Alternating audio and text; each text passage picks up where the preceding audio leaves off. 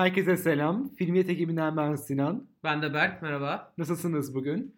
Bugün sizlerle beraber Mad Men dizisi hakkında konuşacağız. Berk dizi hakkında ne düşünüyorsun? Ee, dizi Matthew Weiner yapımı bir dizi. Ee, 7 sezondan oluşuyor. Her sezon 13 bölüm.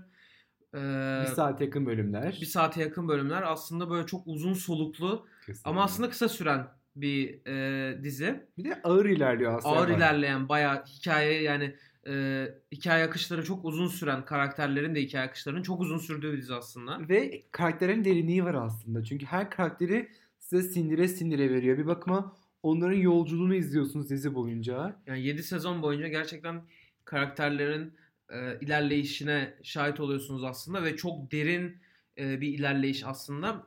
Yani insanlar hakkında konuşurken belki spesifik detayına gireriz ama e, genel olarak dizide bir karakter şeyi olarak ilerleyişi olarak aslında şey yok o tipik hani e, karakter kötü kötü bir yoldadır, kötü bir şekilde başlar ve e, dizi boyunca dizi ilerledikçe e, daha iyiye ilerler ya da daha iyi olur tırnak içinde e, gibi bir hikaye akışı yok. Aslında e, her şey olduğu yere geri dönüyor. Olduğu yere tekrar tekrar başlıyor olduğu Bir de yerden. karakterler hani kötü de iyi de aynı zamanda. Ama işin en güzel kısmı biliyor musun? Dizinin bendeki en etkileyici kısmı giriş müziği.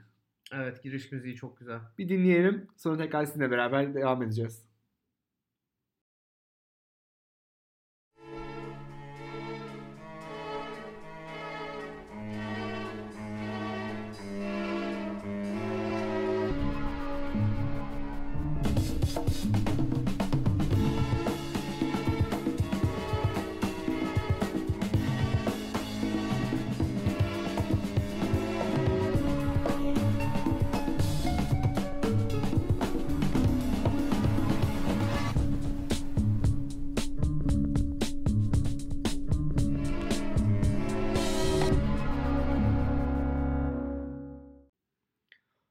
Berk bu müziğin güzelliği yani. Evet. Her böyle şey umutsuzluk, o şey yalnızlık. Evet, melankolik melankolik bayağı aslında. Ve yani Dizinin atmosferi de uygun bayağı. Bir de şey baktığımız şehir hayatı. New York'tan bahsediyoruz. Herkesin birbirine uzak olduğu. 60'lardaki New York özellikle. Kesinlikle. Ve garip bir şekilde biz neden her programda New York'a değiniyoruz? Evet aslında bir bağlantı aramaya çalışıyorduk bütün yaptığımız bölümler arasında ve aslında yaptığımız bölümlerin çoğunluğu New York'ta House, geçen şeyler. Unorthodox. Ee, şey Mad Men. Mad Men. 80 City. Onu inceleyeceğiz birazdan. Onu inceleyeceğiz. Ee, intern. Intern şey Onu San Francisco. Aa doğru. Galiba San Francisco. Derken hani çok fazla New York'ta konu akışı var aslında. Bir bakımına yani baktığımızda şey... E, New York çok güzel hikayelerin olduğu bir yer. Kesinlikle bir de aynı zamanda hani o zamanlar kapitalist toplumda olduğundan dolayı aslında sıcak bir şey var aslında. Alışveriş çılgınlığı var. Evet. Biraz belki bize dönemden bahsedebilir misin acaba? Ya konum konumda şeyden bahsetmek istiyordum. Dizi hem New York'ta geçiyor. Merkez New York'ta yani urban dediğimiz e, şehir olan kısım New York'ta. Bir de aynı zamanda şehir olan kısmın dışındaki suburb'lerde geçiyor. Yani Kesinlikle. o e, tekili evlerin böyle yan yana dizildiği, herkesin kendi bahçesinin olduğu o bölgelerde de geçiyor aynı bir zamanda. Bir de şey görüyorsun mesela Don hani çalıştığı yer Manhattan Madison Avenue, Madison, Cad Madison Caddesi yani. Ama yaşadığı ev ise suburb'de. Bakıyorsun mesela Don Dines'dan ikili hayat yaşıyor. Hem metresi var. New York'ta metresleri var daha doğrusu. Ama karı çocukları da suburb'de yaşıyor mesela. Yani o konuda bir ayrıma göre. Don Draper bu arada hikayemizin ana karakteri. Onu da birazcık anlatacağız şimdi. Ee, bir de dizinin bir kısmı da son kısmı e, ve arada sezonlarda arada böyle bir iki bölümde falan dizi Kaliforniya'da geçiyor. Hı hı. Ee, New York'la Kaliforniya'yı böyle çok e, güzel bir şeyle anlatmışlar. Böyle e, zıtlıkla anlatmışlar. Yani New York'un o baskılı, e, beklentili, kaotik e, böyle stres olan hayatıyla e, ve renk paletleri de çok belli ediyor. Bunu böyle gri tonları, işte her şeyin böyle bir koyu tonu var. Ama ondan sonra e, Kaliforniya'daki bölümlere bakıyorsun mesela hep renkli, hep böyle canlı renkler ve hep böyle bir şey havası var Kaliforniya çok sakin, çok rahat bir yer. Herkes istediğini yapabiliyor, herkes özgür. Böyle e, Don Draper da bizim ana karakterimiz e, bir reklamcı New York'ta. Kesinlikle. E, dizinin adını zaten veren şey Madison Avenue'daki reklamcılar e, o zamanki adları, takma adları Hmm. halk tarafından onlara verilen Mad Men. Çünkü normalde reklamcılar aslında o dönemde Ad Men deniyor ama onlar Madison Avenue diyorlar ve aynı zamanda manyak hepsi. o yüzden Mad Men demişler. Dizide şeyi görüyorsun mesela cinsiyet olarak bakacak olursak bir hegemoni var. Erkeklerin kadına kurmuş olduğu bir baskı var, bir üstünlük var. Kadınlar daha çok sekreter veya copyright olarak işlerde Evet. görüyoruz en başta özellikle. Aynı zamanda erkekler birbirine karşı bir maskülenlik, bir baskı kurmaya çabalıyor aynı zamanda. Birbirleri üstlerinde şey e, Ego savaştırıyorlar. e, ego savaştırıyorlar aslında. Maskülenlik maskülenlik de savaştırıyorlar Toksik ama maskülen dediğimiz kavram. Evet genel olarak bir o, o masküleniteden gelen bir ego var ve o egolarını herkes dizideki bütün neredeyse erkek karakterler o egoyu tatmin etmek üstüne kurulu. Dinamikleri birbirleriyle olan dinamikleri de öyle. Ve hani mesela hep güç odaklı insan. Yani bir bakıma hani gücü olanlar diğerini daha ezmeye ve hor görmeye meyilli oluyor. Aynen. Bu da tabii dönemin getirisi aslında. Yani şimdi dizi 60'lar, 1960'lardan bahsediyoruz. dizi 1960'ta başlıyor tam galiba. Ya 59'da ya da 60'ta başlıyor tam. Sanılmıyorsam. Ee, ve ya 69 ya da 70'te bitiyor. 1970 başında ya da 69 sonunda bitiyor. Ee, tabii ki bu dönem bu 10 yıl aslında reklamcılığın altın çağı olarak bilinen dönem. Ee, reklamcılığın çok patladığı ve tabii ki konsümerizmin, tüketiciliğin ve kapitalizmin aslında çok Amerika'da büyüdüğü, e, Soğuk Savaş dönemiyle beraber komünizm ve kapitalizmin büyük çatışmasından ötürü reklamcılık çok büyük önem kazanıyor ve çok büyük para getiriyor reklamcılık insanlara. Ee, bu yüzden reklamcılık sektörü çok büyük bilinen, böyle çok e, insanların hürmet ettiği bir sektör aslında. Ve aynı dönemde e, aslında bir başka bir perspektiften baktığımızda da kadın temsiliyetlerinde feminizm öncesi, feminizm dalgasının öncesinde olan bir zaman. Sufrajetlerden sonra mı? değil mi? Önce. Önce mi sufrajetler? Okey. Pardon ondan önce çünkü tam 60'larda olduklarında o tam böyle birinci dalga feministlerin hemen öncesinde olarak Aynen. ele alınıyor ve mesela şeyi görüyoruz mesela işte kadınlar genellikle e, erkekler tarafından bir yemek gibi görülüyor. Yani bir bakıma şey gibisin hani bir mesela cümle vardı. İşte ne zaman bu kadın işte tad- ah konuşamadım şu an. Tadına bakacağız diyorlar mesela. Yani tamamen kadınlar bir şekilde objeleştirilmeye ve bir bakıma seks için görülüyor aslında bazı alanlarda. Evet. Evet aslında tamamen böyle e, hiçbir söyleyecek şeyi olmayan, sesi olmayan e, ve tamamen Ayak işleri e, yapan. ayak işleri yapan ve tamamen erkek boyunduruğunun altında bulunması uygun görülen bir dönem. E, ve tabii ki sonlarına doğru e, dizinin sonlarına doğru bir şey görüyoruz. Bir hippie çağı görüyoruz. 68 kuşağını görüyoruz. E, Vietnam Savaşı'nın başlarını görüyoruz. O insanları görüyoruz.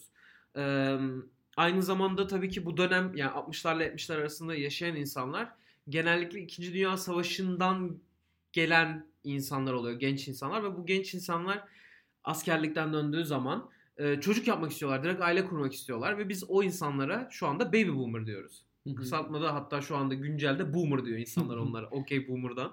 Ve direkt şey görüyoruz mesela işte dizide herkes mesela tek olayı evleneyim çocuk yapayım. Dizideki Evet işte bütün bu Mad Men'lerin bütün, bütün yolculuğu aynı. yani o Evlendim. baby boomer kültürünün e, kadına ve erkeğe getirisi aile yap, çocuk yap. Aile yap, çocuk Neye yap. benziyor bu fark ettin mi? Neye Unorthodox. Evet. Kadınların tek görev çocuk yapmak aynı Evet. zamanda. Burada hani, hani bir seçim de var aslında. En azından e, Don'un eşi Betty mesela bir yere mankenlik yapmak istediğini söylüyor. Tekrardan dönmek istediğini Evet. söylüyor. Yapıyor en azından hani bir kadınlara bir olanak sunuluyor aslında. Hani çalışabilirsin. El ele kapısı bir olanak var ama bir bakıma da hor görülüyor çalışınca da. Aynı zamanda tamamen işte orada temsiller biraz daha zayıf aslında baktığımızda. Ee, birazcık insanlardan bahsetmek ister misin? Tabii ki. Bizim baş karakterimiz Don Draper, Donald Draper olarak geçiyor. Ve aslında Donald Draper'ın e, kendisini sonradan var etmiş bir insan olduğunu görüyoruz. Aslında Don Draper olmadığı, başka isimden geldiğini bir bakıma insanı manipüle ederek bir karakter oluşturduğunu görüyoruz. Bu aslında evet Şöyle aslında e, dizi dizinin aslında Don Draper'ı anlatış şekli çok güzel. Aslında bütün dizi Don Draper etrafında dönüyor. Kesinlikle onun çevresindeki dünyayı anlatıyor. Onun çevresindeki dünyayı anlatıyor ve o dünyaya Donald Draper'ın nasıl yerleştiğini anlatıyor. Ve Donald Draper karakter olarak aslında ilk sezondan mesela Don, Don Draper'ı biz Don Draper zannediyoruz. Fakat ilk bölümden her şeyin görüldüğü gibi olmadığını gösteriyor bize. Kesinlikle. Çünkü e, dizinin ilk başında bir kadının evine gidiyor. Onunla beraber oluyorlar. Sonra kalkıyor. E, sonra işe gidiyor. Sonra sonra birdenbire dizinin sonunda bir bakıyoruz arabayla suburb'lere gidiyor ve bir ailesi var, çocukları var. Birdenbire diyoruz ki nasıl olabilir böyle bir şey? Yani e, başka bir kadınla beraber ve ailesi var. Nasıl olabilir bu falan diyoruz. Fakat e, o Don Draper aslında o dönemin insanı ve o dönemde bu, bu tarz şeyler genellikle toplum etrafında çok tabu olarak görülen şeyler değil. Bir de şu çok bir şey enteresan mesela ofisteki herkesin mesela bir, bir, bir metresi var, bir görüştüğü bir birisi daha var. Evet. Ya o da mesela aslında enteresan bir konuydu. Ve ilerledikçe aslında diğer karakterlerin de aslında e, başka görüştüğü insanlar, başka beraber olduğu insanlar olduğunu görüyorsun. Yani ilk sezonlarda görmediğin insanların da e, başka insanlarla beraber olduğunu görüyorsun. Don Draper'ın aslında çok garip bir böyle aşk hayatı var ve aslında o insanlarla olan ilişkilerinde bile o dönemin temsiliyetlerini çok iyi anlıyoruz aslında. Mesela e, ilk karısı Betty Draper. Hı-hı.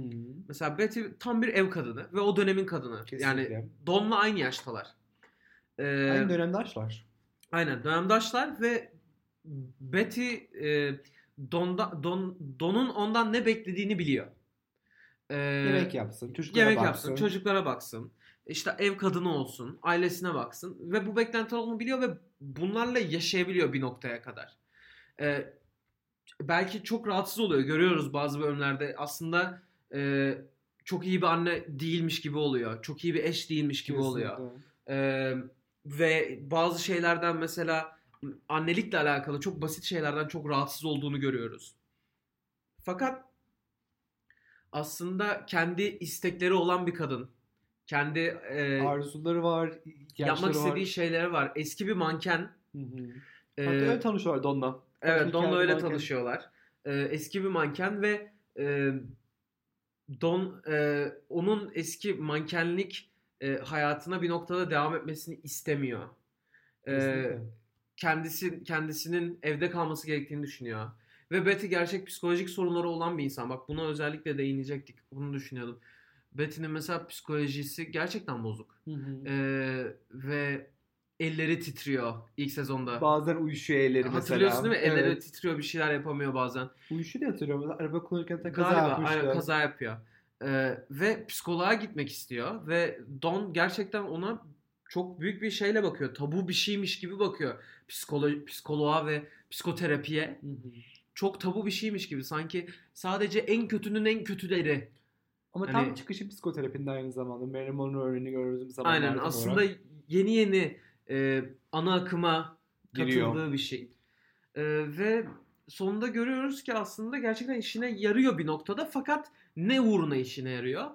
Psikolog bu sefer Don'a arıyor ve şey hesap ne an- veriyor. e, hesap veriyor. Terapide neler olduğunu anlatıyor. Yani e, Bütün bir- gizliliği sarsıyor bir, aslında. bir erkek bir erkeğin özellikle de bir eşin karısının hayatında ne kadar kontrolü olduğunu gösteren bir şey. Yani kendi iç düşünceleri ve iç psikolojisini bile Kesinlikle. e, anlatamadığı, özel bir mahremi olmadığı, hiçbir şeyinin mahrem olmadığı bir hayat yaşıyor Betty Draper yani. O zaman sana bir şey soracağım. Mad Men dizisinde şey görebiliyor muyuz? Toksik maskülenlik. Bu ekstra maskülenlikle bu Kesinlikle. Zaten ilk sezonu e, eğer izlerseniz arkadaşlar ilk sezonu büyük ihtimalle bununla karşılaşacaksınız ve yüzünüze böyle bir tokat gibi vuracak yani. O toksik maskülenliğin özellikle kadınlar üstünde olan yani erkeğin erkeğe yaptığı değil de erkeğin kadına yaptığı toksik maskülenlik o kadar kötü ki o ilk baskı, sezonda. o zorbalık. Gerçekten ilk sezonu sindirerek izledim. Yani senle de öyleydi. Sen de izlediğinde. ben itiraf ediyorum 6 ayda bir, 6 ayda bir sezon izleyebildim. Yani bölüm bölüm böyle nasıl olabilir bu ya diyorum. Böyle izliyorum. Nasıl? Ya iş yerinde e, kadına söylemesi ayıptır kalçasına vuruyorlar. Bütün ofis. Ofisin ortasında kadınla beraber oluyor. Herkes izliyor falan ve kimse bir şey yapmıyor falan. Ve evli o insan falan. Kesinlikle. Aa çok Mesela bir Çok sahne böyle vardı. Ee, iki tane model alıyorlar. Bir ikiz alıyorlar mesela.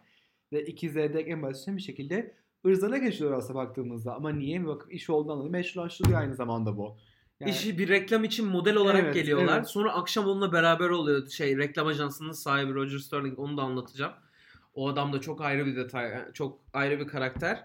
Ee, aslında hani şey yani burada bir bakıma erkeklerin kendine kurmuş olduğu baskıları çok bariz görebiliyoruz. evet. Ve aslında toplumda erkek nedir bir algısı yok ama vardı aynı zamanda. Yani şöyle bir algı var. Erkek şöyle olmalıdır algısı var ama erkek şöyle olmamalıdır algısı yok. Çalışması gerekiyor. Yani Evet. düzenli terfi alması gerekiyor. İşte işten övgü alması gerekiyor. En mesela işte bir bakıma bazı belirlenmiş normlarda var aslında.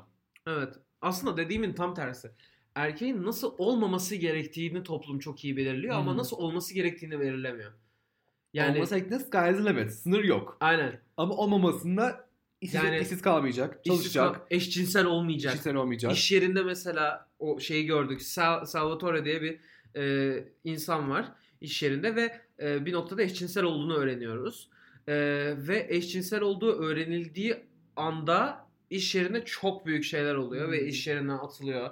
O ayrı bir storyline e, yani normalde eşcinsel olduğunun ortaya çıkmasıyla olmuyor fakat eşcinsel olmasıyla or- e, işinden oluyor bir şekilde. E, eşcinselliğin çok hor görüldüğü, Kesinlikle. e, Daha Stonewall yok çünkü Stonewall hareketi daha çok görünüyor. e, hiç hoş karşılanmadığı, e, Bir de aynı zamanda şeyde görüyoruz hem feminist era öncesi olan dolayı aynı zamanda bir bakma kadınların da daha e, pasif bırakıldığı bir dönem. Pasif e, kalmaya zorlandığı bir dönem. evet, O yüzden çok- kadınların organize olmadığı bir dönem. kesinlikle kesinlikle öyle. O yüzden çok Cinsiyet olarak en azından. cinsiyet kesinlikle o yüzden çok e, daha sexual revolution yani cinsel devrim yaşanmadığı dönem Ya olarak mesela onu şeyde görüyoruz işte ileriki sezonlarda e, Betty'den boşanıyor Don ve Megan diye biriyle evleniyor. Megan tamamen 65 sonrasının kadını. Güzel, anlayışlı, zeki, yaratıcı e, ve özgür ruhlu bir kadın. Hı hı. ve bağımsız bir kadın. Ve Don modern bir insan değil. Eski bir zamanın insanı. Ve yeniliğe açık olmayan bir insan. kesinlikle. Ve e, dogmaları var. çok büyük dogmaları var. Ve kız arkadaşının e, daha sonrasında da karısının oyunculukla alakalı bir kariyer takip etmek istediğini öğrendiğinde biraz sitem ediyor. Sonra mutlu olması için ne gerekiyorsa yapsın diyor. Fakat sonrasında bazı sahnelerde e, öpüşmesi gerektiğini öğrenince tamamen reddediyor. Hı hı. Ve bir noktada şey diyor. You kiss people for money. Do you know who else does that diyor. Yani o kadar e, küçümsenecek bir şey gibi görüyor. Onun bağımsızlığındaki yaptığı şeyleri Kesinlikle.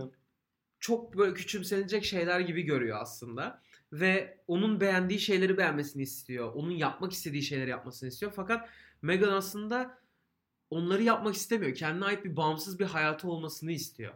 Ve Don Draper'ın aslında bütün dizi boyunca mutsuz olmasının sebebi kendi hayatını yeniliklere açmayarak kendi bildiği şekilde ve istediği şekilde ya, e, yürütmeye çalışması. Kesinlikle öyle. Kesinlikle. Çünkü tek düze bir hayatı var. Hep birliği tek bir şey. Hep onun üzerine Ve mesela mutluluğu hep başka kadınlarda arıyor. Mesela kö- kötü olduğu zaman New York'taki e, şimdi metres demek ayıp olur mu olmaz mı diye düşünüyorum. Olmaz çünkü bakıma evli bir adam ve sevgilisi var. Evet metresine gidiyor yani bildiğin. Metresleri var hatta. Hatta Hatta- metre birden fazla metresi var. Ve gidiyor ve e, onunla beraber olursa eğer mutlu olacağını düşünüyor. Bir şeyde kavga ettiği Mesela zaman karısıyla Şey çok mesela. enteresandı. Bir metresine mesela kendi özel hayatını anlatmış. Özel hayattan kastı mesela annesinin öldüğünü, annesinin fahişe olduğunu söylüyor. Geçmiş hayatını Geçmişi anlatıyor. anlatıyor. Yani aslında Betty bunu biliyor mu acaba? Bu bir aynı zamanda bir sorgu, ay, sorguluyoruz aynı zamanda bunu. Bu bir sorgu oluyor aynı Kesinlikle. zamanda. Bizim kafamızda. Toparlayalım böyle yavaştan. Ee, birazcık karakter diğer karakterleri de anlatalım. Ondan sonra kapayalım. Okey. Bence zaten şu an karakterleri anlatıyoruz şu an. Okey.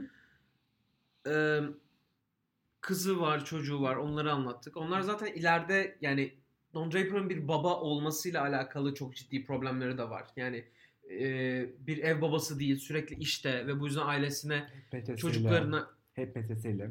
e, ve çocuklarına şey gerekli ilgiyi gösteremiyor. Kesinlikle. Ee, ve bu konuda en büyük kızı çok e, rahatsız oluyor ve daha sonra babasını babası olarak görmüyor artık hı. diyor. Hani sen benim babam değilsin diyor bir noktada. Gibi gibi. Ee, başka bir ana karakter hakkında konuşalım diyorum. Tabii Peggy, ki. Peggy Olson.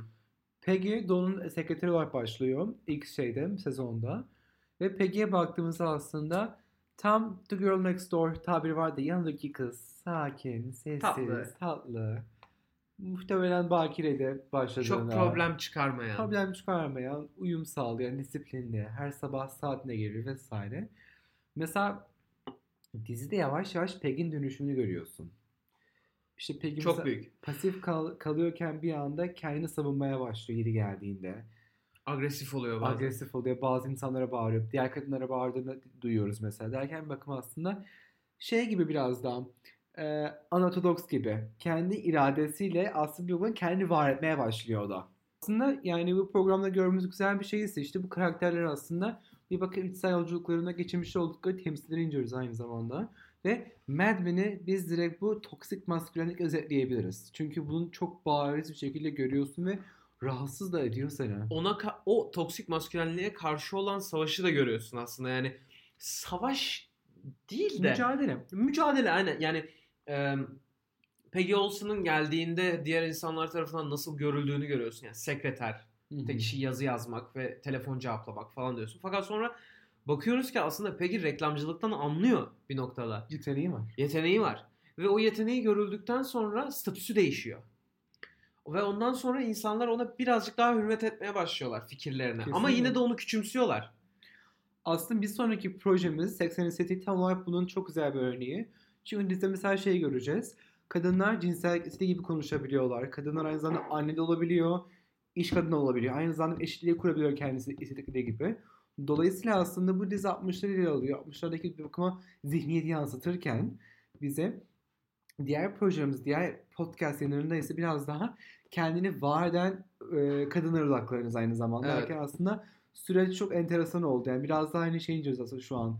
E, iradeyle kendini var etmek. Evet. Ve sonda artık zaten yani e, dizinin sonunda e, Peggy Olsen kendini e, var etmiş bir copywriter oluyor. Ve mesleği bu oluyor. Ve öğreniyoruz sekreterlik okulundan mezun. Yani sekreterlik okulundan mezun olup e, büyük bir şirkette copywriter oluyor ve kendi fikirleri reklam oluyor. Ve kendine çok güçlü bir yer ediniyor. E, bir noktada kendine aslında çok güçlü yer edinen başka bir kadın da aslında Joan Harris.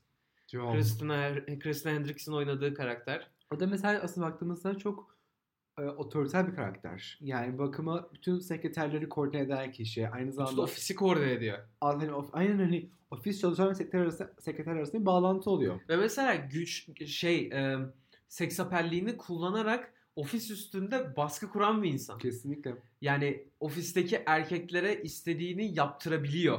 Kesinlikle öyle. Ve bunun için seksapelliğini kullanıyor. 1960'lardan bahsediyoruz aslında. Ama bak şeyi konuşmadık. Reklamların birçoğu da kadınlara değiniyor. Kadın e, Evet. kadınların nesnelleştirilmesi üzerine.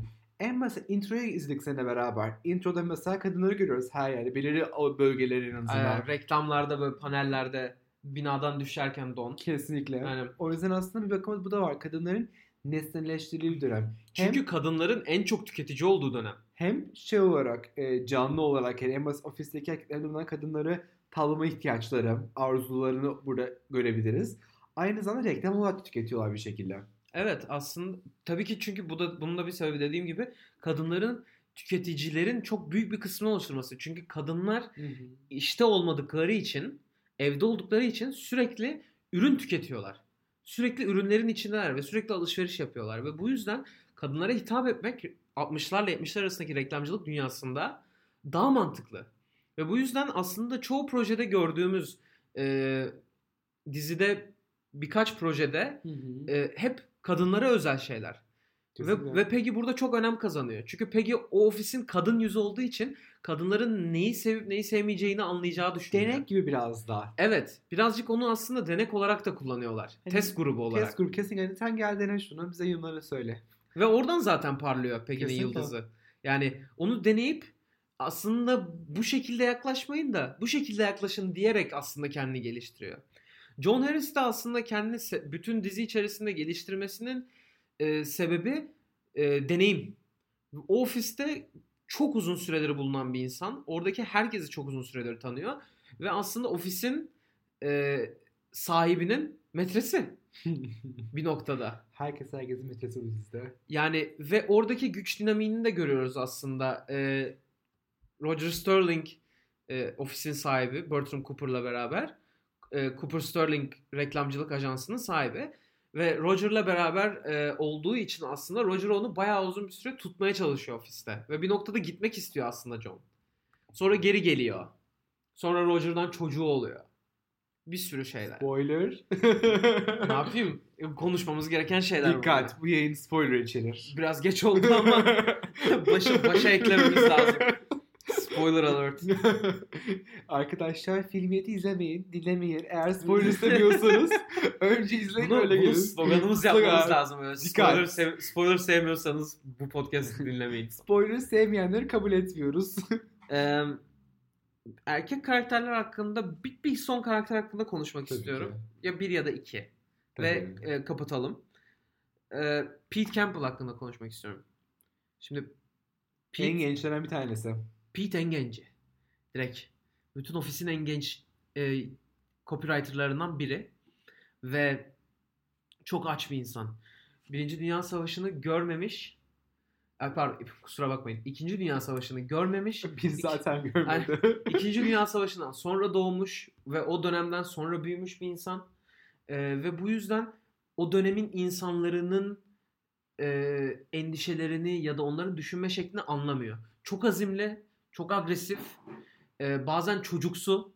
O da genç olduğu için. Kaç yaşında dizi, e, dizi başladığı zaman 27-28 yaşında falan yani Pete Campbell. Üniversiteden yeni çıkmış, iş hayatına yeni başlamış bir insan. Ee, ve o agresifliği görüyoruz. Herkesle mücadele etme peşinde. Kendi şirketinde çalışan insanlara karşı bile bir mücadelesi var. O masküleniteden gelen o sen, senle konuştuğumuz. Diğer insanlardan daha üstünüm ben Hatta mantığı. birinin sana kavga çıkarıyordu. Evet. Birisine saldırıyordu. Bir Evet. Orada şey görüyorsun hani hani tok ve asla sebep yoktu o sahnede. Asla bir altta bir alt metni yoktu aslında. Tamamen- Yani sinirliydi ve yaptı. Evet hani o da az çok hani garip bir durum aslında bu da. Ee, mesela onun e, şeyinin hayatının ilerleyişini görüyoruz. Şimdi Pete hep Don'a şey yapıyor. Ondan ilham alıyor. Onu çok ona çok hürmet ediyor. Ama Dona- mobbing de yapmaya çalışıyor. Aynı zamanda mobbing yapmaya çalışıyor. Aynı zamanda hürmet ediyor.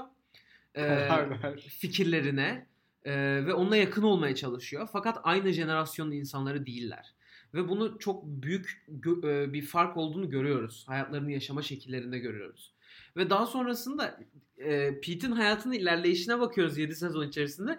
Don'un hayatıyla paralel ilerliyor. Bir karısı var, evleniyorlar, çocukları oluyor. Daha sonra Pete bu evlilik hayatından sıkılıyor. E, karısından sıkılıyor. Daha sonra metres ediniyor kendine bir tane New York'ta. Ondan sonra New York'taki suburb'daki metresi. Ondan sonra o metresini de bırakıyor. Karısını da bırakıyor. Kaliforniya'ya gidiyor. Kaliforniya'da bir süre bulunuyor. Orada başka bir metresi oluyor. Ee, onunla beraber yaşıyorlar. Ondan sonra karısına geri dönüyor. Ve aslında hayatının böyle bir sürekli aynı şeyleri tekrar edişi, o hayatın rutinliği ve e, 60'lar erkeğinin melankolik hayatı, yalnızlık içerisinde yaşadığı Kesinlikle. tırnak içinde aslında Don Draper'ın hayatıyla çok paralel yaşıyor. Kesinlikle. Ee, ve bunu diyerek dizinin böyle bir genel şeyini Çerçevesini çıkarmış çerçevesini çıkarmış oluyorsun. Yani hayatın o dönemin hayatının Yalnızlığı. yalnızlığı. Çok yalnız insanlar. Ve agresifler aynı zamanda. Çok yalnızlar ve e, iş iş var hayatlarında. Tek olay Keyif iş. keyfe dayalı hiçbir şey yok. Mesela o mesela diziyi izlerken benim çok içimi sıkmıştı. Ya bu insanlar keyif için hiçbir şey yapmıyorlar. Sadece Alkol- işe gidiyorlar. bak, Viski içmek ve sigara içmekle aynı zamanda bir görev gibi. Of. Yani sırf mesela Çok atıyorum, içiyorlar. Lucky Strike onların müşterisi diye. Mesela ben hep sigara içiliyor mesela dizide. Yok o da bir orada da bir aslında bir reklam şeysi var aslında. Bir yerleşme de var aynı zamanda. Ve aslında bu insanların e, radikal görüşlerini de çok iyi görüyoruz. Mesela e, Kennedy bölümü vardı. Kennedy Nixon. Nixon bölümü vardı. Zaten bir sürü politik olayın geçtiği bölümler vardı. Yani Bay of Pigs, e, işte uzay şey uzaya ilk giden e, astronotların olduğu bölüm, e, Martin Luther King'in ölümü gibi çok önemli şeylerin olduğu bölümler var. Kesinlikle izlenmesini tavsiye ediyorum bu dizinin. Bu olayların sadece bu olaylarda o dönemin Amerika'sının nasıl düşündüğünü görmek için bile Zihniyet. aynen çok çok önemli aslında. Ve o dönemin dediğim gibi iş, iş hayatından sadece keyif almak, haz almak, sadece iş hayatına bağlı olması ve kadınlara ve kadınlardan sadece cinsel tatmin, e, kadınların Ayak işi yapacak. kadınların ayak işi yapması ve Çocuğa erkeklere bakacak. cinsel tatmin etmesi sadece Çocuğa bakacak. Bu da üçüncü görevi. ve çocuklara bakması tabii ki. Yani ben şey olarak diyorum yani genel kadın rolleri var. Zaten bizim belirlediğimiz hani önceden konuştuğumuz bir de şimdi söylediğim benim yani erkekleri cinsel olarak tatmin etmeleri gerekiyor. Kesinlikle. Bu kadar. Yani bir e, erkeğin metresin olmasının sebebi e, karısından e, bir aşk ya da bir romantizm eksikliği olmasından kaynaklanan bir şey değil. Tamamen aslında e, erkeğin belli bir süre sonra o dönemin erkeğinin belli bir süre sonra o cinsel tatmini karısından bulamamasının ve yeni bir şeyler arayışında olmasının sürekli. Bir de çok hızlı bir akış var. Kapitalizm hep, hep bir Evet Alışveriş. hep tüketme. Kadını da öyle. Hep tüketme. sık alışveriş yapıyorsun. Hani sık sıkılıyorsun. Yani şöyle söyleyeyim sana. Birinci sezonda Don Draper'ın Rachel Menke diye bir tane e, tırnak içinde metresi oluyor. Metresi değil de beraber oluyorlar. Görüştü. Aynen beraber Görüştü. beraber oluyorlar.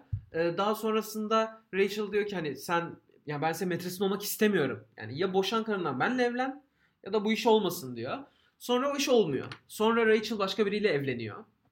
E, ve 7. sezonda en sonda bir noktada e, breakdown geçiriyor. E, ve geri dönüyor Don Rachel'ın yanına ve Rachel ölmüş.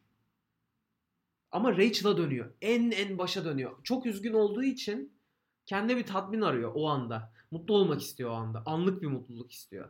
Ve o anda diyor ki kimin yanına gitsem Rachel'ın yanına gideyim diyor. Rachel'ın yanına gidiyor. Rachel ölmüş. Kanserden ölüyor. Sonra cenazesine gidiyor. Sonra cenazesinde şey tanıyor onu. Rachel'ın ablası onu tanıyor. Ee, ve şey yapıyor böyle işte sen burada hoş karşılanmıyorsun. Git buradan falan diyor. Çünkü onlar da biliyorlar ne olduğunu. Çünkü Rachel evlenmek istiyordu onunla aslında ve olmuyor. Yani Çok çok trajik bir şey aslında. çok. Yani işte Don'un hayatının ne kadar trajik olduğunu bile sadece yani buradan şey yapabiliriz yani. Ve Don'un hayatı dizi bittiği zaman Don'un hayatı yenilenmiş olmuyor. Kesinlikle. Yeni bir hayata başlamıyor. Sadece olan travmalarını yeniliyor. Yani olan travmalarının üstünden de geliyor diyemem. Sadece olan travmalarını kabul ediyor. Çok üzülüyor. Çok üzgün hissediyor. Ve ondan sonra dizinin sonunda böyle bir e, evet her şey normale döndü demiyorsun. Hadi dizinin sonunu spoil etmeyeyim. Yani her şey normale döndü demiyorsun. Ama Sadece- sadece dönem dizisi bu. Yani bir dönemi ele alıyor. Bir akışı sana gösteriyor. Evet ya, ben diziyi izlerken hep sonunda böyle bir şey bekledim hani. Evet sonunda Bir Don. Draper mutlu olacak ve hayatına mutlu bir şekilde devam edecek diyorsun. Fakat dizinin sonu o kadar garip ki. Ee, ne oldu acaba? Yani mu- mutlu oldu mu, olmadı mı? Sonra işte e, şeye e, yapımcısına soruyorlar dizinin hani ne oldu sonunda diyorlar. Siz ne istiyorsanız oldu. Açık uçlu. Çok açık uçlu ama çok çok çok güzel bir dizi. Kesinlikle. Yani yanınıza viskinizi koyun. Sigaranızı, Lucky Strike'ınızı alın. Lucky Strike'ınızı alın. Ve kesinlikle kesinlikle izleyin bu diziyi. Benim önerim sadece müziği dinleyin. Müziği shuffle'a koyun. Sadece müziği dinleseniz bile mutlu olabilirsiniz. müziği. Şey onu dinleyin. Çok sağ olun bu hafta bize katıldığınız için. Önümüzdeki hafta görüşmek üzere. Görüşmek üzere.